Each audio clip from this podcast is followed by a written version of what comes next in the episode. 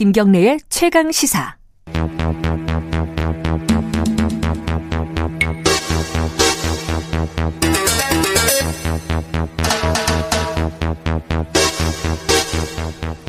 네, 사건의 이면을 들여다보고 깊이 있게 차, 파헤쳐보는 시간입니다. 추적 20분. 오늘도 두 분 나와 계십니다. 박지훈 변호사님 안녕하세요. 네, 안녕하세요. 박준입니다. 그리고 한겨레신문 김한 기자님 안녕하세요. 네, 안녕하세요. 네. 김한 기자는 네. 요새 아직 그 탐사 보도팀이 있습니까? 네, 탐사팀에 있습니다. 어, 요새 뭐 취재하세요? 요새 뭐 그 새로운 기획 준비하고 있습니다. 아, 그래 비밀이에요? 어, 뭐 비밀은 아니고 전태일 50주년. 아 그래요? 50주기 어, 노동 문제 노동 문제 관련 기획 아. 준비하고 있습니다. 한겨레는 탐사 보도 팀이 강하, 강하기 때문에 뭐가 나올지 항상 동료들은 긴장을 하고 있습니다. 뉴스타파 항상 기대하고 있습니다. 아, 그렇죠. 덕담으로 시작하는 훈훈한. 훅 들어오시네. 네. 오늘 얘기할 거는 이게 사건 사고인데 네. 이게 좀 황당한 사건이에요. 네. 이게 어 쉽게 말하면은 그 노인분들이 100원짜리 고스톱 치다가 결국 살인 사건으로 네. 마무리가 된 사건인데 이게 어떻게 된 내용인지 참 다들 좀 황당할 것 같아요. 일단 김한 기자가 사건 개요부터 좀 얘기를 해주시죠. 네, 요새 뭐 사건 중에 왜 이런 일이 벌어질까 싶은 사건들이 꽤 아, 있는데요. 우리 방송 시작하기 전에 그 네. 편의점 네. 편의점을 이제 무슨 사건이죠? 네, 편의점을 부순 사건도 편의점 네. 무슨 사건 무슨 사건 차량으로 돌진해 네, 돌진 사건. 예. 네. 네, 이 사건도 마찬가지입니다. 그러니까 20 지난 20일이죠. 오전 7시 50분께 그 경, 그 성남의 한 아파트에서 고령입니다. 76세 노인과 73세 노인이 흉기에 찔려 숨진 채 발견이 된 거예요. 근데 네. 평소에 이제 아침에 같이 운동을 하던 분이 있었는데 이분이 운동을 안 나오니까 어, 운동을 안 나온다 이상하다 이렇게 신고를 해서 아. 사건이 알려지기 발견이 된 겁니다. 예. 그래서 경찰이 이제 확 쭉 확인을 해보지 않았겠습니까? 이게 아파트 단지니까 뭐 CCTV도 있고 여러 가지 이제 확인해 볼 수 있는 것들이 있을 텐데, 그러니까 보니까 전날 자정께 이웃 주민 C 씨 이분도 이제 고령이세요. 69세. 그러니까 음. 한국 그 언론이나 이런 이런 이런 일이죠. 예. 그러니까 흉기를 들고 A 씨의 집을 이 이제 사망자가 발생한 집을 다녀간 이제 CCTV 화면을 확보를 했고 음. 그래서 지금 이분을 특정을 해서 체포를 한 상태인데 근데 그 사건을 거슬러 올라가 보니까 좀 사건이 앞에가 복잡한 거예요. 그러니까 그 전날이죠. 19일 9시 정도에 네. 이그 살인 혐의로 체포된 용의자가 이 집에서 지금 도박이 벌어지고 있다. 그러니까 모두 잡아가라. 이렇게 경찰에 세 차례나 신고를 했다는 거예요.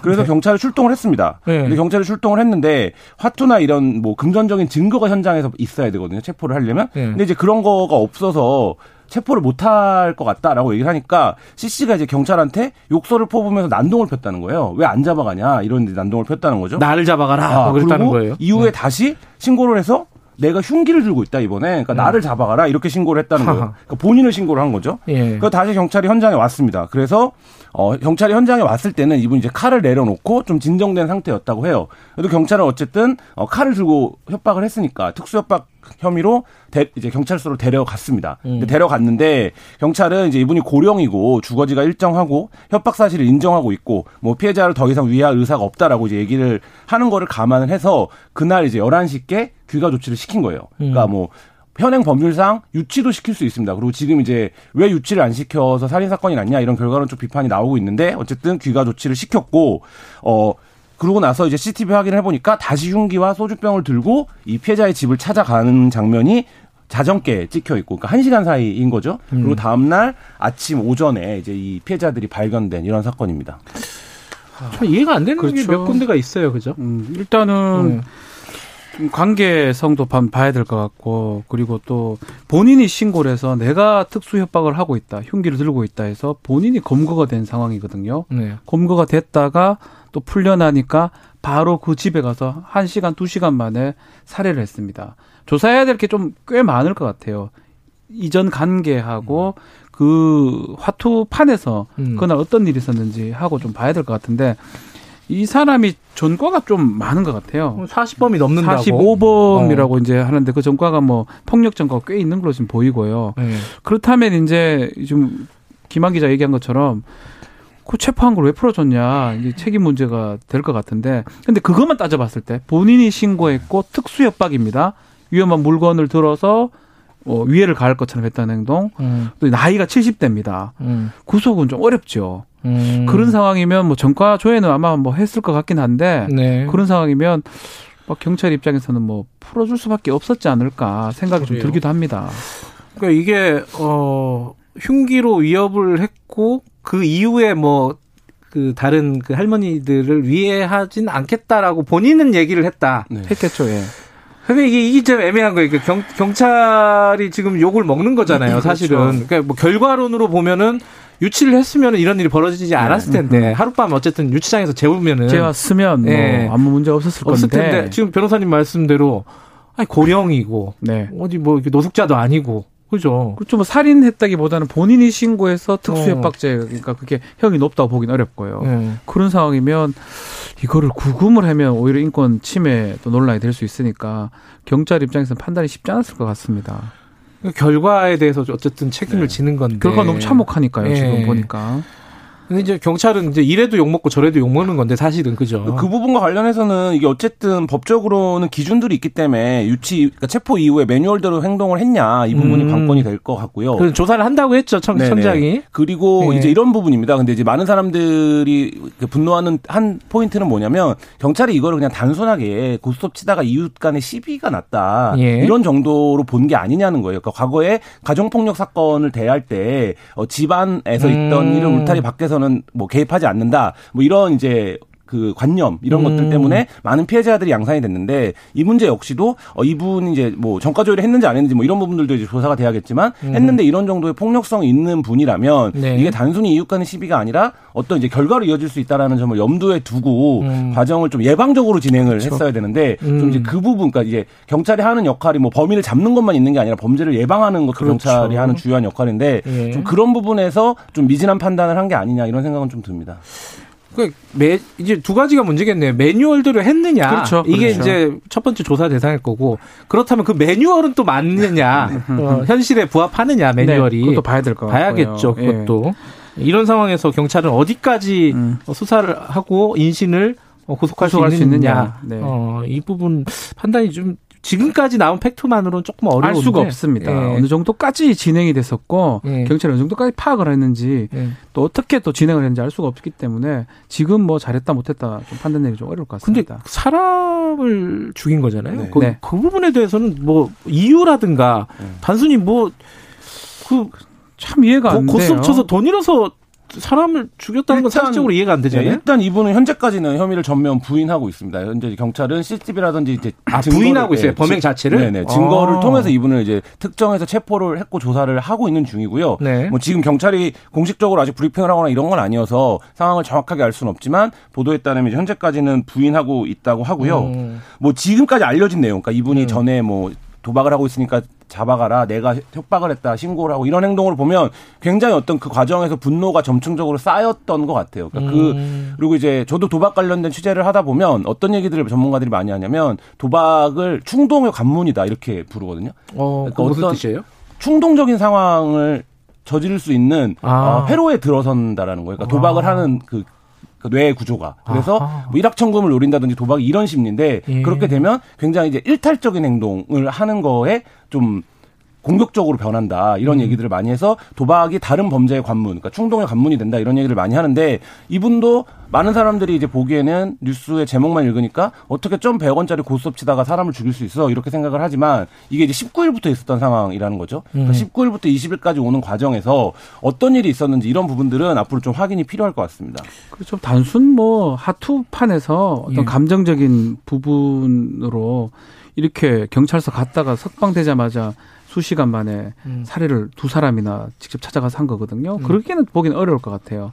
그래서 여러 가지 이전 관계, 이 사람들의 관계라든지 또 그날에 어떤 있었던 일들 그런 것들을 좀 추궁을 해야 되는데 문제는 지금 사망을 했고요. 피해자들은 본인이 또 지금 부인을 하고 있는 상황이기 때문에 그 부분을 좀 찾아봐야 될 것 같습니다. 일단 그 어, 흉기와 소주병을 들고 갔다고 네, 했잖아요. 그렇죠. 마지막에 범행을 저지를 때. 네. 네. 그러니까 술에 취했을 가능성도 있죠. 있죠. 그렇죠? 술뭐 주폭이라고 우리 표현하는데 음. 술에 취해서 범행을 좀 용이하게 했을 가능성도 있고요. 음. 범행을 하기 위해서 술을 마셨을 수도 있고 뭐 두 가지 다 봐야 될 것 같습니다. 어, 흔히들 또 이런 상황에서는 어, 어떤 정신적인 질환이 있는 건 아닌가 뭐 그런 부분들도 아마 그렇죠. 나오겠죠. 재판을 음. 한다면 사법 당국에서 그걸 밝힐 것으로 봅니다. 음. 근데 이제 지금 이게 시작이 네. 어쨌든 도, 도박? 고스톱이란 말이에요. 고스톱? 100원짜리 이제 점백이 고스톱인데 이제 사실 도박이냐 오락이냐 우리 형법에서는 도박을 처벌을 하도록 돼 있습니다. 우연에 기해서 재물을 얻을 때 이게 도박죄가 돼요. 우연이죠. 뭐 실력이 좀 뛰어나도 뭐 어차피 계속 이길 수는 없거든요. 그 뭐, 게임이 그 복권, 로또 같은 게 이제 합법적인 도박인 도박이잖아요. 네. 그럼 복권이라고 표현을 음. 하고 그래서 이제 문제는 우리 형법에는 일시 오락일 때는 처벌하지 않는다. 어 그래요? 일시 오락이냐 아니냐가 음. 중요합니다. 아이고 이거 복잡하네. 판례는 네. 사실은 아주 좀 복잡하게 돼 있어. 그 사람의 사회적 지위 같은 거 다 판단해서 일시 오락이냐 아니냐 판단하는데 통상은 전백은 뭐 뭐 괜찮다고 말씀드릴 수는 음. 없지만 일시 오락으로 많이 봅니다. 그래서 음. 이걸 도박죄로 처벌하기는 어려웠지 않을까? 전백으로 음. 많이 했다 그러면 이게 문제가 이제 그 일시적인 오락에 대한 일관된 해석이 없다라는 거예요. 그래서 어떤 음. 경우에는 점백이 도박이 그렇죠. 되기도 하고 어떤 어, 경우에는 예, 점박이 음. 도박이 안 되기도 하는데 그걸 따지는 요소들이 뭐 그 사람의 소득이 얼마냐, 그렇죠, 그 그렇죠. 도박의 지속성이 이, 이 어떻게 되냐, 뭐 이런 것들을 쭉 따지거든요. 그러니까 예. 결국엔 이게 일시적인 오락이 딱 기준이 있는 게 아니라 어떤 경우에는 그래서 극단적으로 따지면 점 10도 도박이 될 수 있는 거예요. 맞아요. 그런 기사 옛날에 있었어요. 네, 경로당에서. 네네. 네. 할수 있고. 네. 그러니까 이렇기 때문에 그리고 여전히 이게 일시 일관된 해석이 없다라는 게 어떤 사법적으로 어떤 문제가 되냐면 이 범죄에 대해 관대한 거예요. 그러니까 예를 들면 어 무조건 처벌한다 이런 조항이면 음. 무조건 이제 경찰이나 이런 데서 발견만 하면 처벌할 수 있는데 잡아봤자 이게 일시적인 오락이었는지 그렇죠. 아니면 도박이었는지를 다시 규명해야 되는 상황이기 때문에 그러면 이제 당연히 어떻게 됐습니까? 에, 좀 그냥 밀어두게 되는 거죠. 현장을 음. 보더라도 범죄가 일 수도 있고 아닐 수도 있으니까. 근데 이제 그런 부분들이 전반적으로 좀 도박에 너무 관대한 게 아닌가. 법조항이 딱 그래요. 500만 원에 처하고 일시 오락이면 처벌하지 않는다. 이렇게 규정이 음. 되어 있는데 지금 김한 기자 말씀처럼 어떤 사람은 수많은 수백만 원씩 내기 골프를 해도 사회적 지위가 있고 소득 수준이 있으니까 일시오락이 되는 경우도 있고. 아 그래요? 예. 오. 또 지금 말씀하신 것처럼 이제 막 노동이라 그러죠. 예. 일일 일을 하면서 수입이 적은데 점 10이나 아주 작은 양을 한다고 하더라도 도박죄 되는 경우가 있습니다. 그렇기 때문에 이 부분은 사실 계속 문제 제기가 되고 있어요. 아예 도박을 아예 다 처벌하든지 아니면 좀 기준을 정확하게 마련이 되든지 그래서 이제 일, 뭐 일반적으로는 뭐 점백 정도는 일 반적으로는 일시 오락 정도로 보는 게 일반적입니다. 아니, 추석 때 뭐 고스톱도 많이 치고 윷놀이도 하잖아요. 윷놀이도 그것도 도, 박이에요 돈 내기 하잖아요, 사실. 그것도 굳이 말하면 도박죄 해당합니다. 음. 윷놀이 하면 되게 열받거든요, 지면은. 그거. 가장 화가 나요, 이상하게. 윷놀이 이상하게 화가 나요, 그 잡아먹, 저를 잡아먹잖아요. 제 근데 어쨌든, 윷놀이를 예컨대 뭐, 한 판에 만 원씩 했다. 친척들끼리. 그 뒷부분도 중요해요. 네. 그걸 갖고 이제 이제 이 윷놀이 해가지고 소득을 계속 얻는다. 어. 그러면 도박자 될 수도 있습니다. 근데 아. 대부분 윷놀이를 하면서 그 벌었던 돈 아니면 나왔던 돈이 거기 다 쓰여지는 경우가 많아요. 그렇죠. 뭐술 뭐 한잔 뭐 한다든가. 먹다든지 과일 사 네. 음, 애들 용돈 주고 막 그러잖아요. 그래서 그런 네. 것들까지 다 봅니다. 전후 사정까지 다 음. 봐서 그래서 명절에 이제 하는 것들은 대부분 일시오락이 될 가능성이 높습니다. 그래요. 아, 이 윷놀이 한번 시작하면은 때가 재미가 있어요. 굉장히, 굉장히 몰입하시나 봐요, 윷놀이. 아, 그 저도 네. 무슨 회로에 들어간 그런 건가?